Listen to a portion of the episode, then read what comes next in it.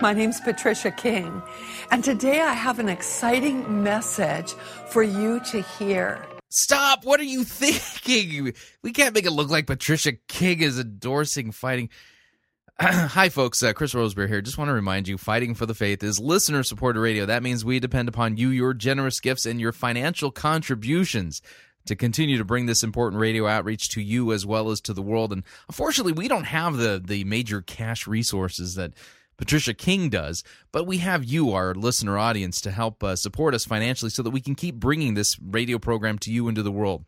If you don't already support Fighting for the Faith financially, you can do so by visiting our website, fighting for the faith dot com. When you get there, you'll see two friendly yellow buttons.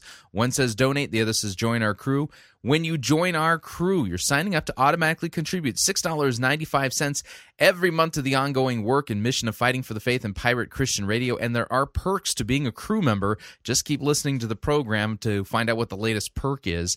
And, of course, if you would like to make a one-time contribution, you could do so by clicking on the donate button, or you can make your gift payable to Fighting for the Faith, and then send that to Post Office Box five oh eight, Fishers, Indiana, zip code four six zero three eight. All right, on to the program. We loved making it. We hope you enjoy listening to it. Here we go.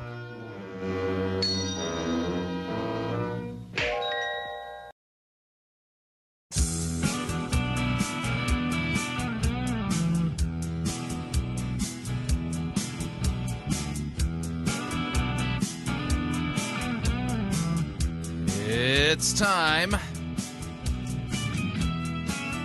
for another edition of Fighting for the Faith, Monday, May sixteenth, twenty eleven. In the Truth is Stranger Than Fiction category, we're going to do our light edition today. I, sorry, I can't give you all the details as to what the complications are in my uh, particular schedule at the moment, but never worry, I've got a fantastic program lined up for you today. Mm-mm. And it involves a reformed guy talking about Martin Luther. Thank you for tuning in. You're listening to Fighting for the Faith. My name is Chris Rosebro, and I am your servant in Jesus Christ, and this is the program that dishes up a daily dose of biblical discernment, the goal of which help you to think biblically, help you to think critically, and help you compare what people are saying in the name of God to the Word of God. Sadly, there is no shortage of crazy things being said out there. As a result of it, well, we got to do the mop-up work. We got to do the cleanup work.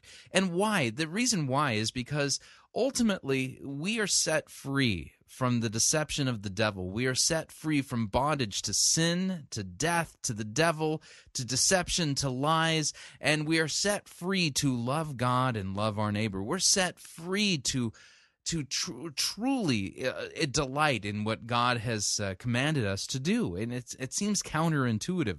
And so false doctrine is a form of satanic deception that actually impedes you from properly loving and serving God and properly loving and serving your neighbor. It's a form of satanic deception that really is designed to snare you and to deceive you and point you away from our great God and Savior Jesus Christ and point you towards something else, some other bright, shiny object, maybe even point you towards yourself, but ra- rather than Christ and Him crucified for our sins. And so doctrine matters. Doc- doctrine is not a four-letter word. Doctrine is one of those things that matters. It it it separates light from darkness. It separates truth from error. It separates satanic deception from the true freedom that we have in Christ and Him crucified for our sins.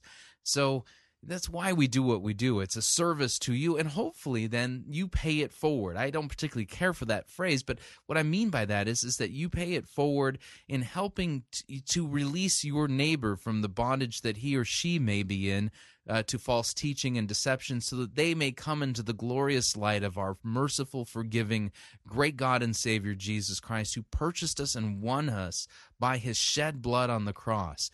That's really what it's all about. So, okay, now here's the deal.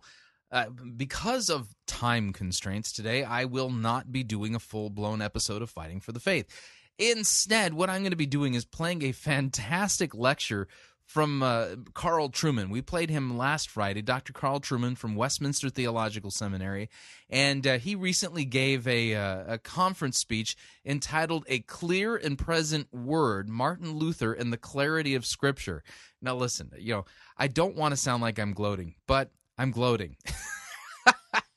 The reason I'm gloating is because I love it when I hear a Reformed guy giving a lecture on Martin Luther and his view of Scripture. It's just ah, music to my ears. It, it yeah, someday, somewhat, somebody somewhere is going to get the uh, the satisfaction later in my life of ha- having me deliver a lecture on uh, something to do with John Calvin. It and uh, it I know it, what goes around comes around. So because I'm gloating uh, over the fact that Carl Trueman, a Reformed guy, is um, giving a lecture regarding Martin Luther's view of the of the clarity or persp- perspicuity of Scripture, that that uh, that there's some that there's some kind of weird justice in the world.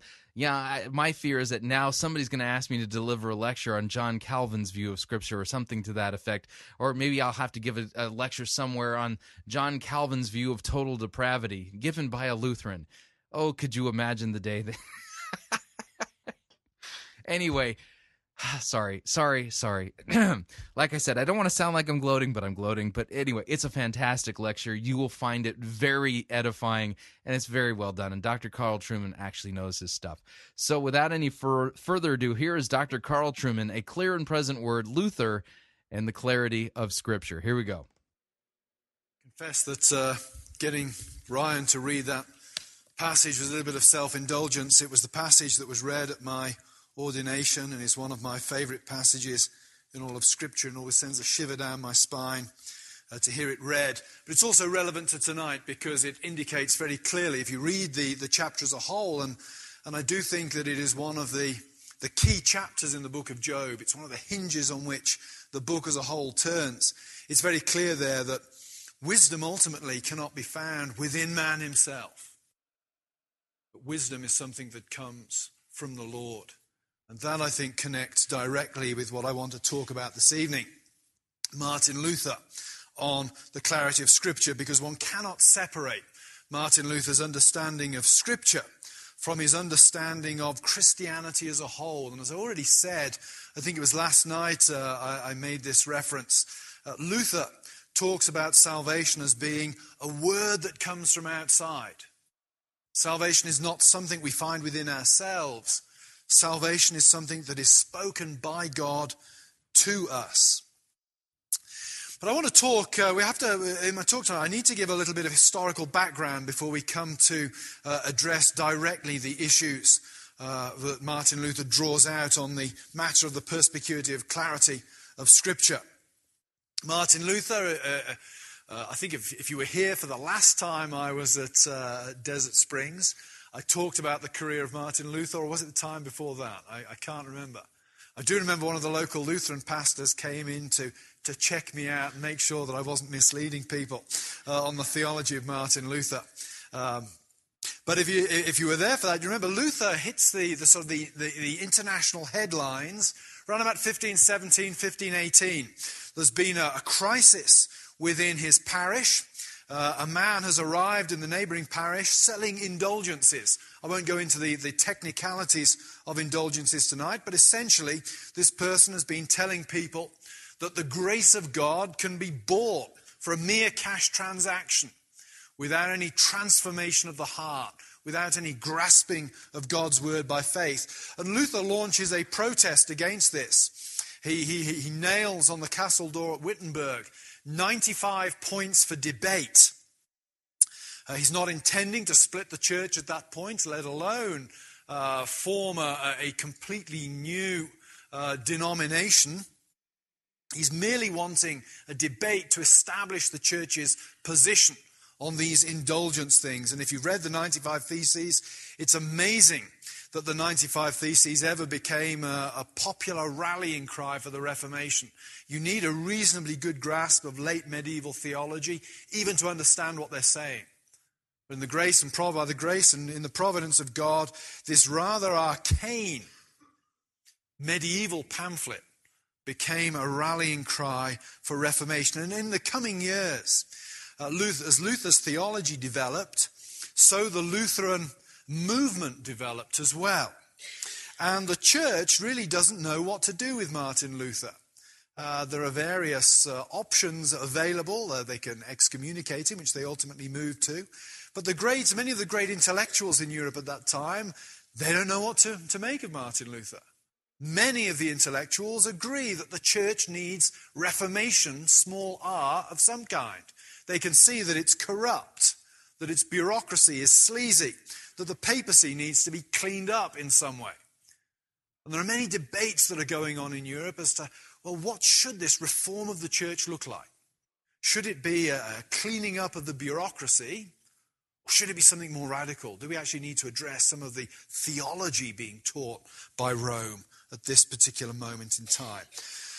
And chief among the intellectuals in Europe is a man called Desiderius Erasmus from Rotterdam, the what would be called the Low Countries in those days, what we now call the Netherlands. Erasmus is probably the greatest intellectual of the sixteenth century. He's the man who uh, puts together, of course, or produces uh, a critical Greek text of the New Testament and paves the way for the Reformation in that way. Probably as much as anybody, Erasmus pioneered the study of biblical languages in the early sixteenth century. And he was a great, uh, he's what we call a humanist. Today, of course, we, we tend to think of humanists as people like, you know, say, Richard Dawkins or Bertrand Russell or somebody like that. We associate the word humanism with man being the measure of everything. Humanism in the sixteenth century merely means a man of letters. Latin literae humaniores, humane letters. So Erasmus is a man of letters. He's a literary figure, a bright star in the literary firmament. And he knows that the church needs reforming, and he's written various uh, uh, satirical pamphlets and books on the church, mocking the church for its excesses. And this, of course, leads to pressure being brought by the church on Erasmus from round about fifteen twenty, when Luther's becoming really, really controversial.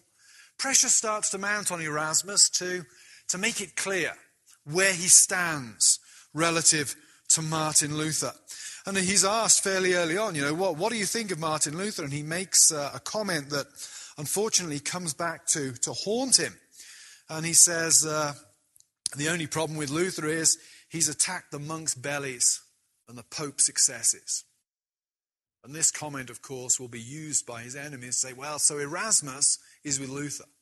Erasmus is a heretic. Luther, of course, excommunicated in fifteen twenty and then tried at this remarkable uh, imperial gathering at Worms uh, in fifteen twenty-one. In my office at Westminster, I have this magnificent uh, porcelain beer growler, which has uh, a painting of Luther at the Diet of Worms on it. And uh, my first, uh, I started the tradition this year. I've invented a tradition. Uh, my first Reformation lecture each year at Westminster, I will go in and I will slam the beer growler down on the desk at the front, and I will say, this is what it's all about. Luther, beer, and God's word. Uh, it actually connects with a famous statement that Luther made when he was asked, um, he was sitting around with his, he was sitting with his friend Nicholas von Amsdorff in, in the pub one day, and somebody said to him, uh, Martin, uh, Doctor Martin, how come the Reformation's been so successful? And he says, I don't know. I, he said, I just sit around in the pub drinking beer with my friend Amsdorff, and God's word is out there doing it all. Uh, he also, in one of his love letters to his wife, and I'm not sure how this fits with what Greg has been telling us about husbands and wives loving each other, uh, he does write this infamous love letter to his wife, who was a, she was a remarkable home brewer. Uh, my wife has no ability in the home brewing department, unfortunately. Um, His wife is a remarkable home brewer, and he wrote her a love letter in which he uh, he recommends that she brews a particular kind of beer for him because it always gives him at least three bowel movements in a morning uh, when he drinks this beer. Uh, and I'm not sure if that's entirely consistent with uh, Paul's teaching in Ephesians on husbands and wives. But anyway, Luther, I don't know how he even got onto that, but it's kind of fun to tell the story. Uh, Luther is becoming more and more controversial. Pressure is being brought on Erasmus to declare himself relative to Luther. And once Luther has been excommunicated, and once he's been tried by the empire, and the two great powers in Europe, mainland Europe, have sided against him, the Church and the Holy Roman Empire have both decided that he's an outlaw, Luther really is a man with a price on his head. And anybody who sides with him is going to be somebody with a price on their head as well. So Erasmus, by the mid fifteen twenties, Erasmus has got to make it clear where he stands relative to Luther. And Erasmus then, in fifteen twenty-four, publishes a book entitled A Diatribe on Free Will. It's one of those books that is famous because of the response it provokes. Luther will respond in fifteen twenty-five by writing a book on the bondage of the will. It's a slightly misleading English translation. The, the Latin is De Servo Arbitrio, which means on enslaved judgment, is probably a more accurate uh, uh, translation. Arbitrium in Latin is not quite the same as will in English. It carries context, uh, context of moral judgment about it. If you think of arbitration, it comes from the same root as, as arbitrium. Luther publishes his great response on the bondage of the will. And it's this that is really, uh, when Luther is, is writing much later in life, on the bondage of the will is one of the few books that he thinks he's written that's actually still worth reading. I think he's being exceptionally modest. He also says in that that uh, he thanks Erasmus for focusing in on the issue of the will. And he, he makes this remarkable statement that all of his other enemies have bothered him with trivia. He says, they, they've bothered me with trivia about the papacy and indulgences and things like this. Only you, Erasmus, he said, only you have seen the hinge on which everything turns, the issue of the bondage of the will.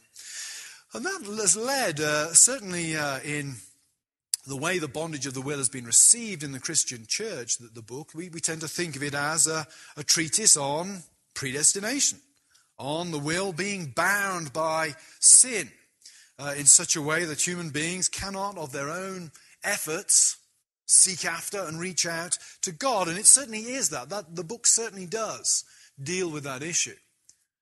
But the book works, it's a, it's a complex polemic. The battle between Erasmus and Luther is on a whole series of issues. And one of the most important issues it addresses is the nature of Scripture itself. In other words, on the bondage of the will only deals with the bondage of the will in, in part of it. There are great chunks of the work that deal with other very important doctrinal issues as well. And at the heart of Erasmus's attack on Luther is his objection to a statement that Luther made in fifteen twenty. When Luther says this, and, and, and Erasmus zeroes in on this in his diatribe on free will, Luther writes this in his assertion of the Articles. The meaning of Scripture, he says, is in and of itself so certain, accessible, and clear that Scripture interprets itself and tests, judges, and illuminates everything else. The meaning of Scripture is in and of itself so certain, accessible, and clear that Scripture interprets itself and tests, judges, and illuminates everything else. That is a wonderful statement of what we might call Protestant doctrine of Scripture. Scripture is fundamentally clear. The, me- the basic message is clear. And if there's a tough passage of Scripture, you interpret it first and foremost by connecting it to clearer passages of Scripture. Erasmus goes straight after this. He objects very strongly to this. In contrast, he revels in the fact that Scripture is obscure and is not clear. There are secret places, he says in the Holy Scriptures, into which God has not wished us to penetrate more deeply. And if we try to do so, then the deeper we go, the darker and darker it becomes, by which means we are led to acknowledge the unsearchable majesty of the divine wisdom and the weakness of the human mind. What Erasmus is saying there is God has revealed himself in an utterly obscure way, in order that when you come to Scripture and find it totally confusing and obscure, you will be awed. You will be awed by the greatness of God and your own smallness before him. Now we need to, to backtrack a bit and, and set a little bit of context, because what's happening in this clash between Erasmus and Luther, I would suggest, is a clash between two fundamentally different understandings of what Christianity is. If you set Erasmus's work in the context of his wider work, we can see that what we're really dealing with is, it's not a, a debate about fine points of theology here. There are two fundamentally different understandings of Christianity at play. Looking at Erasmus's theology as a whole, a number of uh, characteristics emerge very quickly. The first, and perhaps the most significant, is Erasmus has a strong preference for practical morality over doctrinal faith.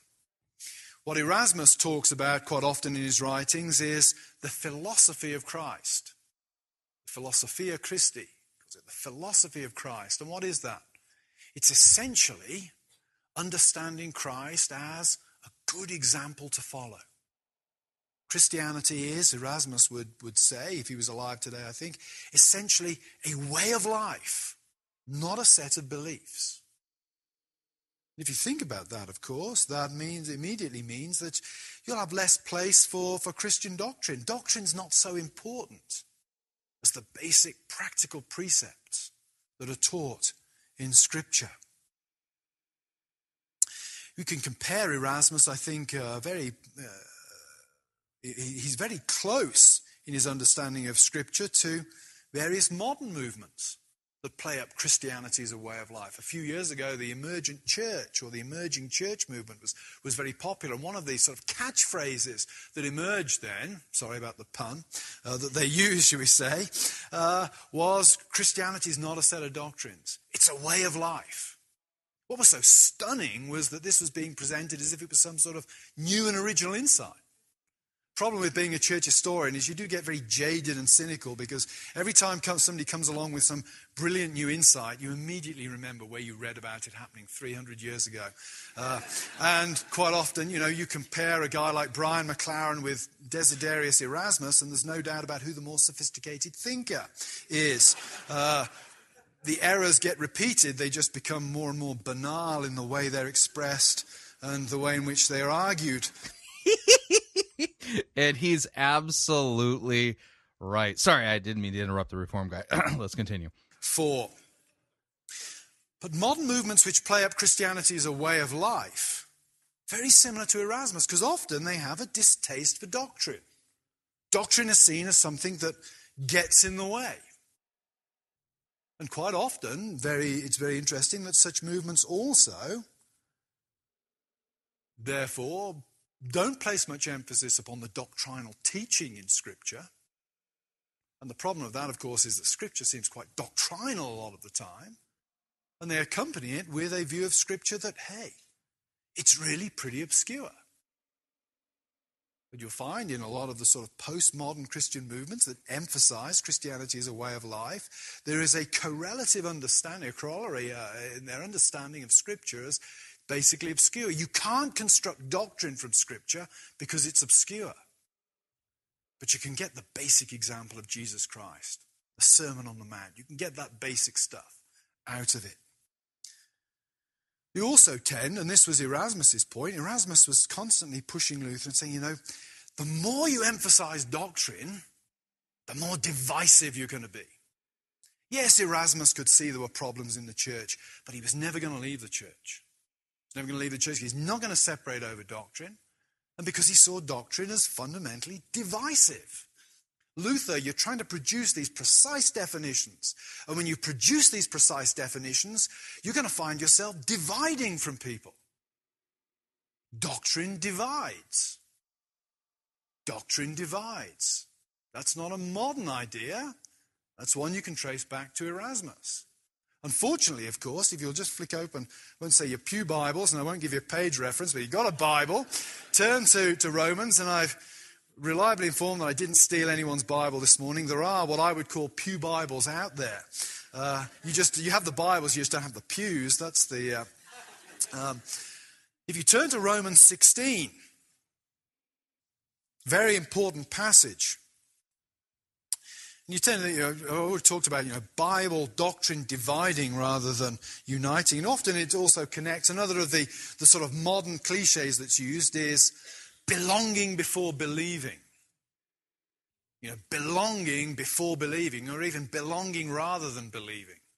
Again, underlying that is the idea that doctrine is somehow something, or precise definitions are somehow getting in the way of what the church should be. Well, this is what Paul says in Romans sixteen, verse seventeen. It says, I appeal to you, brothers, uh, to watch out for those who cause divisions and create obstacles contrary to the doctrine that you have been taught. Avoid them. Notice what Paul's saying there. Who are the divisive people in Rome? The divisive people are the people who've gone from the doctrine they've been taught. They don't belong because they don't hold to the doctrine. So there are all sorts of problems, I think, with the Erasmian trajectory of Christianity. And I think it has potent connections with the kind of Christianity we see being advocated in some quarters today. And I said those buzzwords, Christiano, or buzz phrases. Christianity is a way of life, not a set of doctrines. Doctrine divides. All very attractive as phrases, all very counter what the Apostle Paul teaches in the New Testament. That's Erasmus's position. For Luther, Luther's understanding of Christianity is very, very different. For Luther, what drives him more than anything else is an acute sense of his own unworthiness before God. Where can I find a gracious God? That's the burning question that drives Luther in the early years of his career. The only place he can find a gracious God, he comes to the conclusion, is to find one externally. He needs the word from outside. He's been taught by his medieval masters that sin is like a wound or a weakness, and therefore you need to be healed, or you need to be made strong. From reading Paul, he comes to the conclusion, no, sin is death. And if you're dead, you don't need to be healed, you need to be resurrected. And how are you resurrected? You be, you're resurrected by being called from the tomb by God himself, like Lazarus was. You need a word from the outside. That's where you find a gracious God. You find God to be gracious in Christ. Because there God grasped humanity, there God came down to earth, there he descended into death, and there he rose again. It's in Christ that you find that external word. Where do you find Christ now for Luther? In the word written, in the word preached, and in the sacraments attached to the word preached. So what has Christianity become for Luther? Well, Christianity is understanding who you are in the context of who God is. And that's why Christianity for Luther is ineradicably doctrinal. I think we can, uh, you know, doctrine can be used in a very bad way. There's the, the, the N R A's phrase, of course, which you're all very familiar with, I guess, I don't know if they still use it, but the idea that, you know, guns don't kill people, people kill people. Well, I would want to suggest to you that doctrines don't kill people, people kill people. Doctrine itself is, is very good, because what is doctrine? Doctrine is ultimately a description of reality, primarily a description of God, and then in the context of that description of God, a description of creation. And the question becomes, of course, why would you not want to be precise in the way you describe God? If your identity... Oh, this is... This is so good. Oh, man. Identity depends upon who God is. Surely we want to be as precise as we can in describing God. And for Luther, for Luther, the problem is I need to know where God is gracious. I need to know who I am in the context of God, and therefore I need doctrine. I need somebody to describe precisely to me who God is and who I am before him.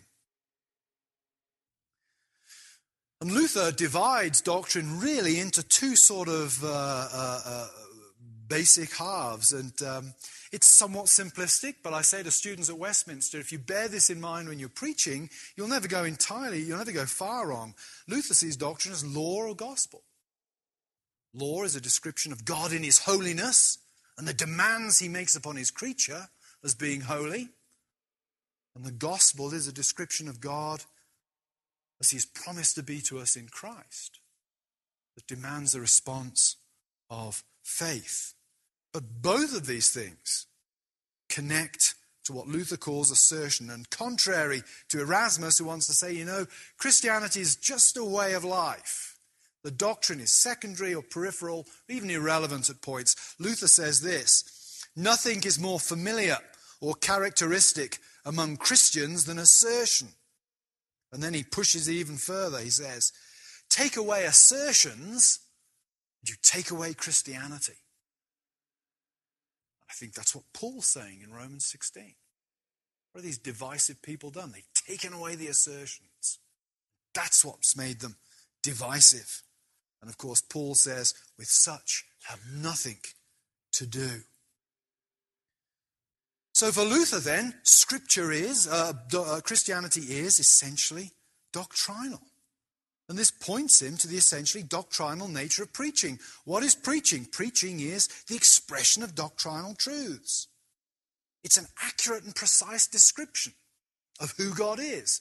Not just as a lecture, I talked about this last night, but an accurate and precise description of who God is and what he's done that then pressed home on the individual in terms of the demands it makes upon us because of who we are in the context of God.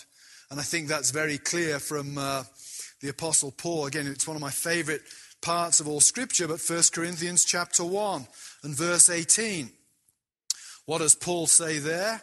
He says, uh, the word of the cross is folly to those who are perishing, but to us who are being saved, it is the power of God. When the cross is preached, when the doctrine of the cross is preached, it defines who people are.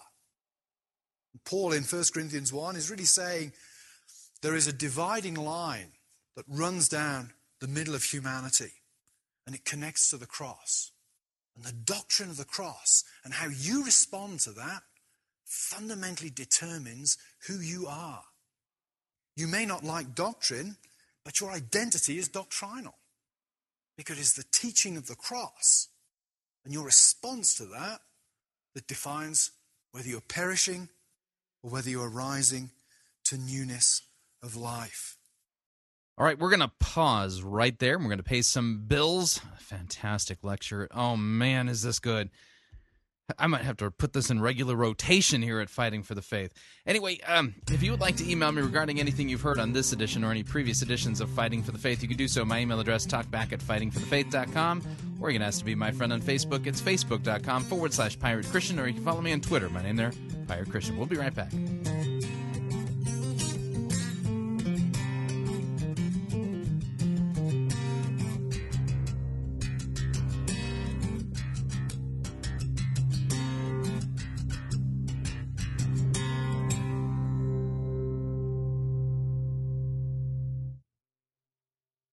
Because only good theology leads people to heaven. You're listening to Fighting for the Faith. You're listening to Pirate Christian Radio. We'll be taking your false doctrine now.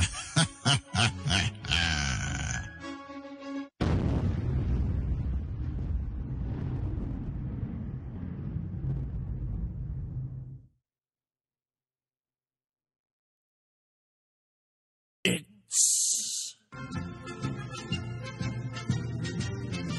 Monty Python's Flying Circus Church.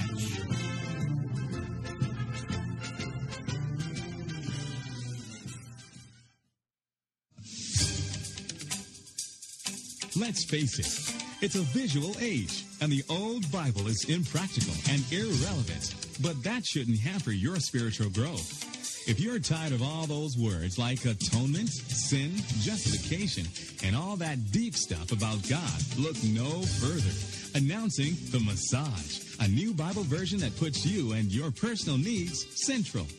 Written in a style familiar to readers of the National Enquirer, The Massage concentrates on making you feel good rather than filling your head with all those doctrines that clutter the older Bibles and disrupt unity. So if you've lost that loving feeling, pick up your copy of The Massage today. It's available at your local Jesus and Me stores and at airport terminals worldwide.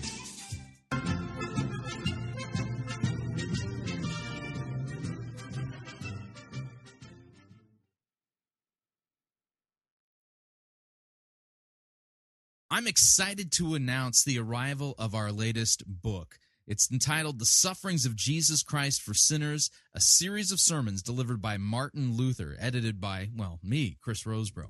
This collection of sermons defines what it means to be Christ-centered and cross-focused. They masterfully deliver both law and gospel so that your sins are brought to light and Christ's sufferings and blood are placarded in order to bring you to repentance and the comforting assurance of God's love, mercy, and forgiveness. Luther's style in these sermons is bold, in-your-face, uncompromising, and And pastoral. These sermons are expository in their delivery and read like a lay-level Bible commentary and are perfect for both devotional as well as theological reading. You can get your copy of The Sufferings of Jesus Christ for Sinners a couple of ways. One, visit fighting for the faith dot com, click on the Join Our Crew button, and join our crew anytime between now and the end of May of twenty eleven, and you'll receive an email giving you instructions on how you can download your copy of this wonderful little book.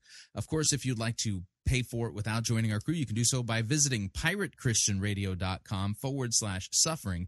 That's pirate christian radio dot com forward slash suffering. You'll see a couple of links whereby you can purchase it, download it, and begin reading it immediately. This is not a book that you're going to want to miss, and this is not the kind of book that sits idly on your in your library. This is one that you're going to definitely want to read over and again. It's that good. So what are you waiting for? Get your copy today.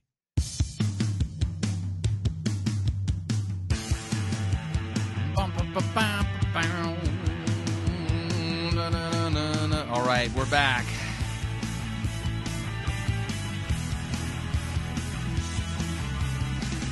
Warning, false doctrine does not describe true spiritual reality. Only sound doctrine does that. I need to remind you all, Fighting for the Faith is listener-supported radio. That means we depend upon you, and that's right. I've said it a million times. Now, here's the deal. I want I want to let you all know that we are. I'm very encouraged by the fact that we are getting a a, a pretty substantial um, response to the fact that uh, we need three hundred fifty new crew members now. Uh, and, and you know, we're in the middle of a drive for three hundred fifty new crew members here in the month of May. Now, to let you know kind of where we're at. Um, well, uh, we are we are about twenty percent of the way there to our goal, and it's more than halfway through the month of May. So, yeah, thankfully, uh, many of you have been generous and have uh, been giving us uh, donations above and beyond uh, the uh, the crew membership, which are it's, it's going to make us help. It's going to help us meet budget this month. We haven't done it yet, but we're on our way to doing that. Um, in order to meet our budget, though, in the long term, we definitely need to add um, more people to uh, uh, the, the support Fighting for the Faith on a monthly basis by joining our crew. The way you do that, visit our website, fighting for the faith dot com. When you get there, you'll see the two friendly yellow buttons that are there on the homepage. One says donate, the other says join our crew. When you join our crew, you're signing up to automatically contribute six dollars and ninety-five cents every month to the ongoing work and mission of Fighting for the Faith and Pirate Christian Radio. And, of course, if you'd like to make a one-time contribution and specify the amount, you do that by clicking on the Donate button or making your gift payable to Fighting for the Faith, and then send that to Post Office Box five oh eight, Fishers, Indiana, zip code four six zero three eight. And uh, hopefully tomorrow we're going to be talking, uh, we'll have more details on our uh, T-shirt bake sale to uh, help us uh, make budget for this month. I have no idea what we're going to do for next month. yeah, yeah. Hopefully we'll get to our goal of three hundred fifty new crew members. So if you don't already support us by um, being a member of our crew, then please do so, because uh, in order to make our budget uh, in you know in the next couple of weeks, we definitely need to uh, we need more people to join our crew. So anyway, you, you got the you got what I'm saying. There's benefits, there's perks. If you join our crew before the end of May, you get a copy of our new book, The Sufferings of Jesus Christ for Sinners. Uh, by the way, the, the feedback we're getting on the book is just fantastic. The people are really, really, really uh, being having their eyes open profoundly to uh, what the Scriptures teach. It reads like a lay-level commentary on the passion passages in the uh, New Testament uh, regarding Jesus' sufferings. So anyway, you get what I'm saying. So let's get back to our edition of Fighting for the Faith today. We got uh, Carl Trueman Uh, delivering his lecture on the clarity of Scripture, uh, talking about Martin Luther and uh, and uh, the clarity of Scripture. So without any further ado, here is Doctor Carl Trueman and the balance of his lecture. Here we go. Paul in First Corinthians one is really saying there is a dividing line that runs down the middle of humanity, and it connects to the cross. And the doctrine of the cross and how you respond to that fundamentally determines who you are. You may not like doctrine, but your identity is doctrinal, because it's the teaching of the cross and your response to that that defines whether you're perishing or whether you're rising to newness of life.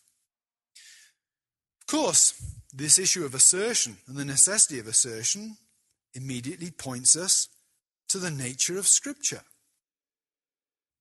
Erasmus wants to argue that Scripture is obscure.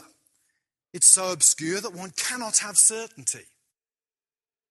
Therefore, one remains in the Catholic Church, because one wouldn't want to stake one's life on uncertainty. So stay in the Catholic Church, keep your fingers crossed, and hope for the best. That's essentially what Erasmus says in his book. But Luther argues against this by saying no. Scripture is essentially perspicuous. Scripture is essentially clear. Erasmus, of course, would also say you need the church to interpret Scripture for you. Luther agrees, but what he does is he redefines the church in the context of the debate. And I want to talk now briefly, first of all, about Luther's uh, changing, changing the understanding of the church, and then how he articulates his notion of perspicuity. For Luther, the church is redefined primarily as those, all those who are united with Christ. That's a very radical move in the, in the sixteenth century. For Luther's Catholic opponents, the church is institutional. Its authority devolves from Rome. There is a sacramental context in which the church is understood. The priest is absolutely vital. It's why excommunication in the Middle Ages would be so devastating. Because if you're excluded from the visible church, if you're excluded from the sacramental system, you have no access to grace whatsoever. But for Luther, no, the church can't be defined primarily as an institution.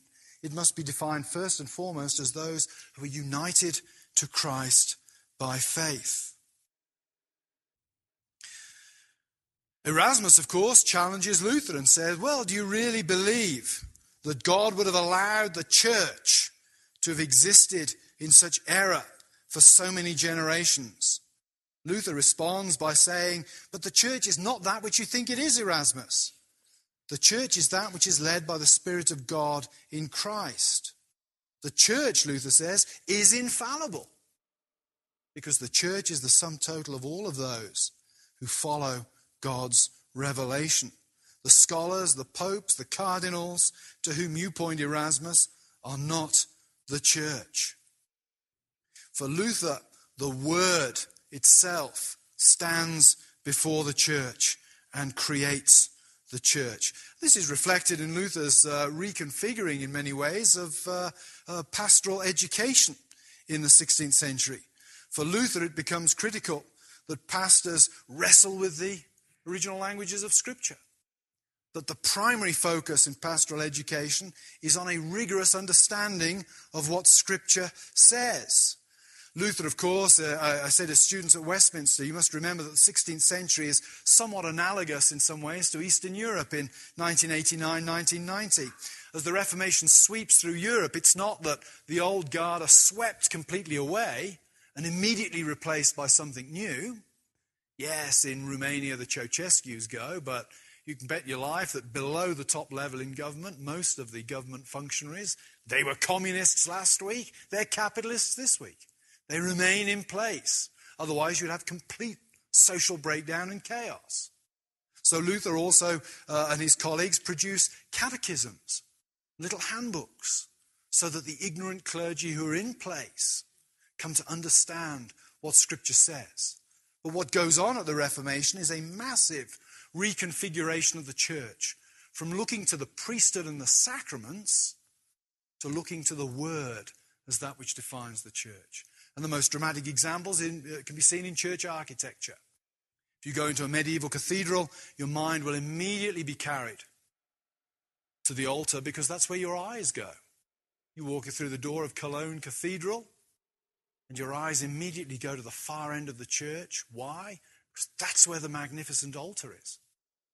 The architect knew his theology and he focused your attention on the most important thing that happens there, the action of the priest and the Lord's Supper or the Mass. You go to a Protestant cathedral like Saint Giles Cathedral in Edinburgh. Where do your eyes go? They go to the centre. And what's in the centre? A magnificent pulpit. The church architect knew his theology, and he focuses your attention on that which is most important as soon as you enter the church. So for Luther, Erasmus, you need to reconfigure your understanding of the church. The church is constituted by the Word. Secondly, Luther asserts what he calls the, the perspicuity of Scripture. And we need to spend a few moments unpacking this. First of all, it's important for Luther that Scripture is perspicuous because his understanding of salvation is that salvation comes from grasping a promise. And in order to grasp a promise, various things need to apply. If I say to my uh, my kids, if you mow the lawn for me while I'm away in New Mexico this weekend, I'll give you twenty-five dollars. I'm making a sort of promise. I promise I'll give you twenty-five dollars. For my sons to go out and mow the lawn, numerous things have to be true. They have to understand what I say to them. If I said it in Dutch or Latin or German, it would have no good. It would be incomprehensible to them. They have to understand what I'm saying. But they also have to understand something about who I am. If I've made this promise a dozen times before and I've never delivered on it, even if they understand the words, they have no reason to get off their backsides and go out and mow the lawn for me. And I'm just trying to con them, cajoling them into doing something. So Luther has this understanding of salvation that it is grasping God's promise. And that requires that the promise itself is easily understandable, and that you have knowledge of the person promising. When you think about that relative to Scripture, well, what does that mean? It means, well, the promise is straightforward. Secondly, you need to know something about the promiser. And the great thing about the Old Testament is what? We see time and again, God is the one who delivers on his promise. When you hear the word preached on a Sunday and somebody says, you know, believe in the Lord Jesus Christ, your sins will be forgiven, and on the last day you will be raised up. You have every reason in the world to believe that because God has proved himself faithful to his promises so often throughout history. And how do we know that? Because the Bible teaches it. Jesus loves me, this I know, for the Bible tells me so. So perspicuity is very important for Luther because the promise has to be grasped and the promiser has to be known and trusted. If the Scriptures are obscure, then there can be no assurance of salvation. And it's very interesting, of course, that in Catholicism, there is no assurance in the way that Protestants understand assurance. You can have moral certainty, which in Catholicism essentially means that if you do the right things, you follow teaching, you take the sacraments, you have a reasonable chance of getting through at the end. But that is not what the Heidelberg Catechism talks about in question one. The Heidelberg Catechism talks about this joyous certainty. I know, I know the reason for the hope that lives within me. So Luther then, the perspicuity is very, very important to him. And he distinguishes, he again goes on to talk about perspicuity. He actually distinguishes it into, into two halves. He talks about internal perspicuity. And this is really the, the faith relation. He says this, if you speak of internal perspicuity, the truth is that nobody who has not the Spirit of God sees a jot of what is in the Scriptures. Nobody who has not the Spirit of God sees a jot of what is in the Scriptures. At one point, Luther's asked, uh, you know, what's the difference between what you believe and what the Pope believes? And Luther will say, well, actually, we believe a whole heap of stuff the same. We believe the Apostles' Creed. Pope believes the Apostles' Creed. God is one, God created. Jesus came down, took flesh, died, rose again, will come again to judge the living and the dead. So wherein lies the difference, Doctor Martin? The difference lies in the fact Luther says, I believe Christ died for me. It was done for me.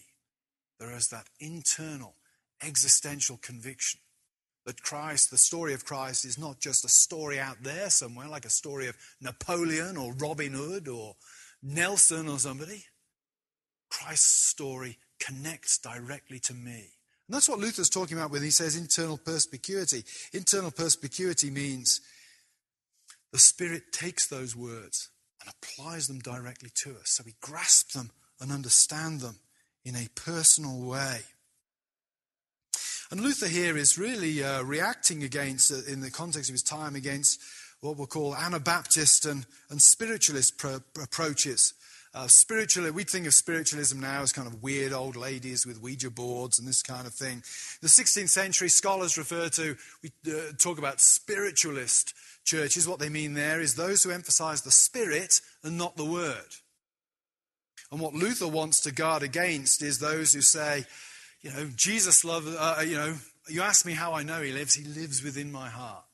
I just have this direct guiding from the Spirit on it. Luther wants always to maintain the importance of the Word. And so he says the Spirit binds us to the Word. Connects very closely to what Jim Packer says when he talks about the Spirit as being a spotlight. In the nineteen eighties when I was converted, you know, the charismatic movement was the, the big issue then.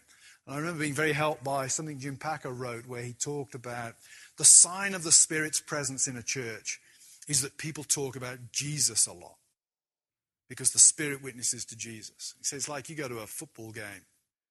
And one of the questions today actually was, do I consider soccer a real sport? Well, soccer's a bad name anyway. It's actually football because we do actually use our feet when we play it um, pretty typically. Uh, but I would say rugby is a more real sport than, uh, than soccer stroke football. But you go to a football game, either American football or British football, and if the floodlights aren't working, it's hopeless. If it's an evening game, the floodlights aren't working, it's hopeless. But if the floodlights are working, you don't sit and look at the floodlights. You don't even notice they're there. You look at the game. And what Luther's trying to do here is guard against those who emphasize the Spirit, when actually what the Spirit does in terms of this internal perspicuity is shine light on the Word. So internal perspicuity, he says, is, is, is that which the Spirit, the power of the Spirit gives us to grasp the significance of the Word for us. And it also helps avoid pure intellectualism. Simply knowing what the text means for Luther is not knowing what the text means. A Christian knows what the text means at a deeper level than just understanding the words. But then Luther talks about another form of perspicuity, external perspicuity or external judgment. And here he's referring to what he calls public aspects of interpretation, vocabulary, grammar, syntax. If you've got a script, if you've got a Bible and you read it with a non-Christian friend, and let's say you're going through the Gospel of Mark, uh, and you probably choose the Gospel of Mark because Luther would tell you some bits of Scripture are more perspicuous than others. You probably don't want to witness to a non-Christian friend through the book of Revelation. It's not as perspicuous as the book of Mark. You're going through the book of Mark with them, and you're dealing with Jesus' baptism and the healings, et cetera, that Jesus is performing, and his death and resurrection, and your non-Christian friend will understand the text. If they understand English or French or whatever tra- translation you're using, they will understand the text. They'll know the storyline because they understand the vocabulary, the syntax, the grammar, the idioms being used. And that's what Luther means by external perspicuity.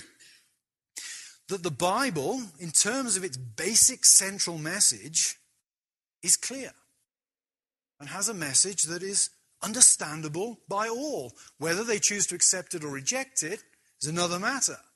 But the basic message of the Bible is clear as far as Luther is concerned.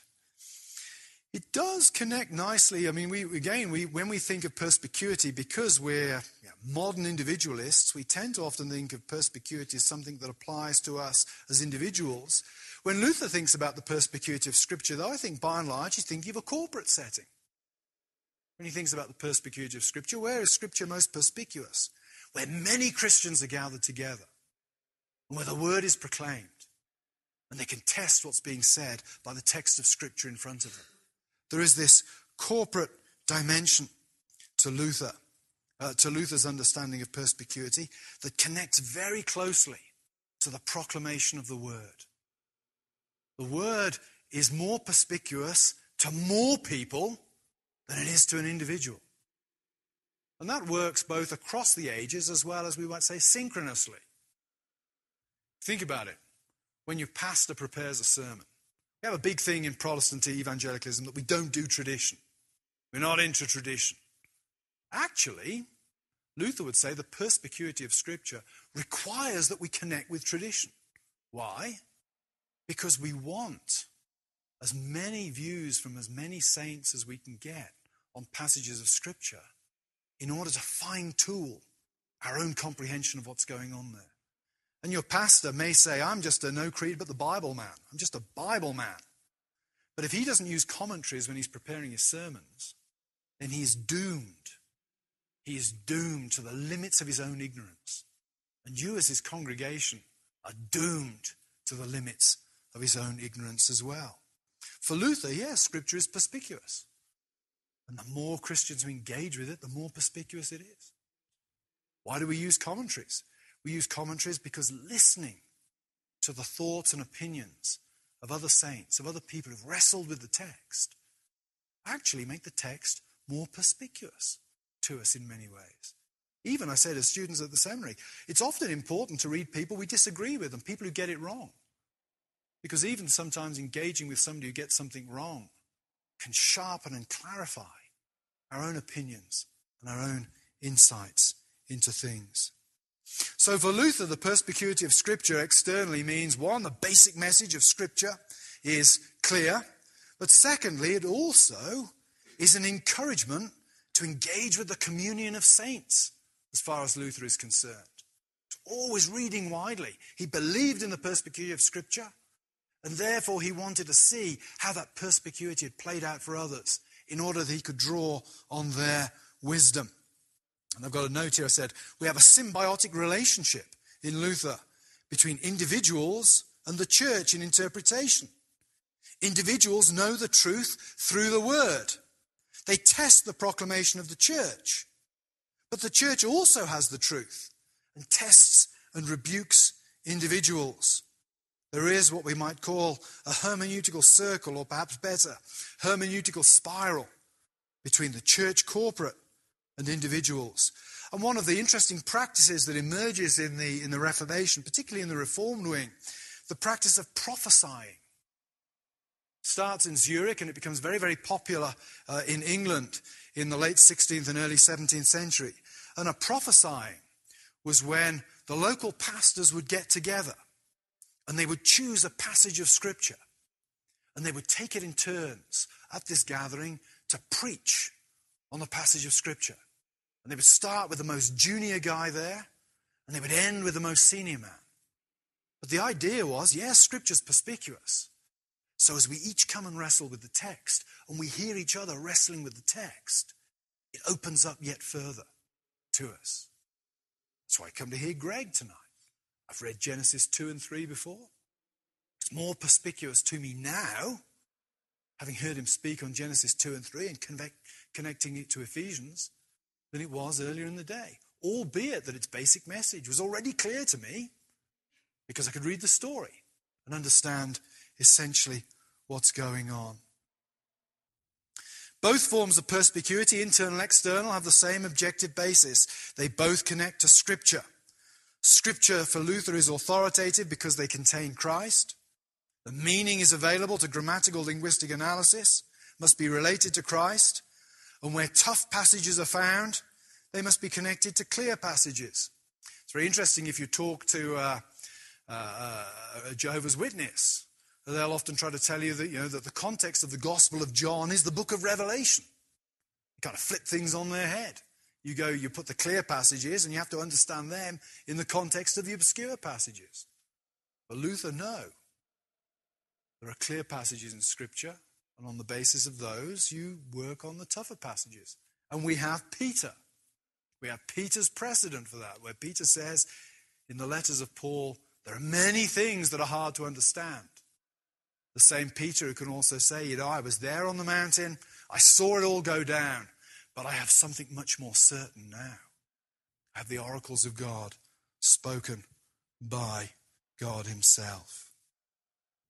And Luther will also say, he goes on to say, he thinks that the key doctrines are plainly taught. As I said in the Q and A this afternoon, I think the idea that uh, Christians are, you know, irreconcilably disagreeing over all of the things that are essential for salvation has been massively overplayed. Yeah, Christians disagree on quite a lot, very little of which actually touches on the essentials of salvation, much of which touches on things that are essential to the well-being of the church. I don't want to minimize these things or say disagreements over baptism are not important. I'm saying we should simply brush them away as of no importance. They're important for the well-being and the constitution of the church. They're not essential for salvation. Romans ten sets the bar pretty low for what is vital and essential for salvation. All the articles, Luther says, which Christians hold should be fully certain to themselves, and they are supported against opponents by such plain and clear scriptures as to stop all their mouths so that they can say nothing in reply. So, uh, I haven't got time. There are a number of uh, presuppositions behind Luther's position which would be contentious today and uh, would need to be addressed. I would uh, uh, point those of you who want to, to look into the perspicuity of Scripture issue in more detail to a very good book by a friend of mine called Mark Thompson, A Clear and Present Word, which is a it's, a, it's an interesting book. It's uh, it's published by, I'm not sure who it's published by in the U S, it's published by I V P in the U K. And the first part of that book, Mark makes it makes the case for Scripture not being perspicuous at all, using modern literary theory. And then in the second half of the book, he demolishes those arguments. He sets himself a very high hurdle to jump over, and he successfully jumps over it. Luther, of course, assumes that there is such a thing as the canon. He assumes that this canon has theological coherence. And he also assumes that translation, a translation that can bring over the basic message of Scripture, is a relatively straightforward exercise. As I say, all three of those things would be debated today, but I think Mark Thompson gives adequate answers to the criticisms on all three fronts. So to summarize then, just in conclusion, Luther on the perspicuity of Scripture. For Luther, assertions are necessary because doctrinal assertions supply the content of faith and are the essential part of the relation of the believer to God. It's why Paul spends so long in his epistles outlining doctrine and warning people about those who are divisive because they have stepped away from true doctrine. Secondly, assertions demand a perspicuous Scripture, internally perspicuous Scripture with reference to the individual. We must be able to grasp and truly believe the promise and know the one who is making the promise. And external, with reference to the church's corporate proclamation. When your minister stands up on a Sunday, he doesn't simply describe to you some ineffable mystical experience he's had that you simply cannot test by public criteria. He expounds Scripture, and you can hold him to account on the basis of the Scripture that he is expounding. And thirdly, related to those, scriptural interpretation has both an individual and corporate dimension. Perspicuity does not mean that any Tom, Dick and Harry can pick up the Bible and understand every passage perfectly in the Scriptures. But it does mean that as a church, wrestling corporately with the Scripture, the essential message of the gospel will be clear, and the obscure passages will become increasingly clear as we wrestle with them as a body over time. Amen and amen. Fantastic word from Doctor Carl Trueman. Just ridiculously masterfully done. Props to him, and thank the Lord for raising up men like him to help us wrestle with these truths. All right, I need to remind you again, Fighting for the Faith, this is listener-supported radio. If you're not already a member of our crew, we're about twenty percent of the way to our goal of getting three hundred fifty crew members in the month of May. If you're not already a, a member of our crew, we definitely need your help. The way you uh, remedy this situation is visit our website, fighting for the faith dot com. When you get there, you'll see the two friendly yellow buttons. Click on the one that says Join Our Crew, and after you join our crew, I'll send you a link to our, our latest book, The Sufferings of Jesus Christ for Sinners. It's a fantastic book and one that you will find very beneficial and edifying as we wrestle with the Scriptures together regarding Christ and his sufferings for us, sinners. Okay, so what'd you think? Man, I thought it was fantastic. I'd love to get your feedback. If you'd like to email me regarding anything you've heard on this edition or any previous editions of Fighting for the Faith, you can do so. My email address, talkback at fighting for the faith dot com. Or you can ask to be my friend on Facebook. It's facebook.com forward slash Pirate Christian. You can follow me on Twitter. My name there, Pirate Christian. Until tomorrow, may God richly bless you in the grace and mercy won by Jesus Christ and his vicarious death on the cross for all of your sins. Amen.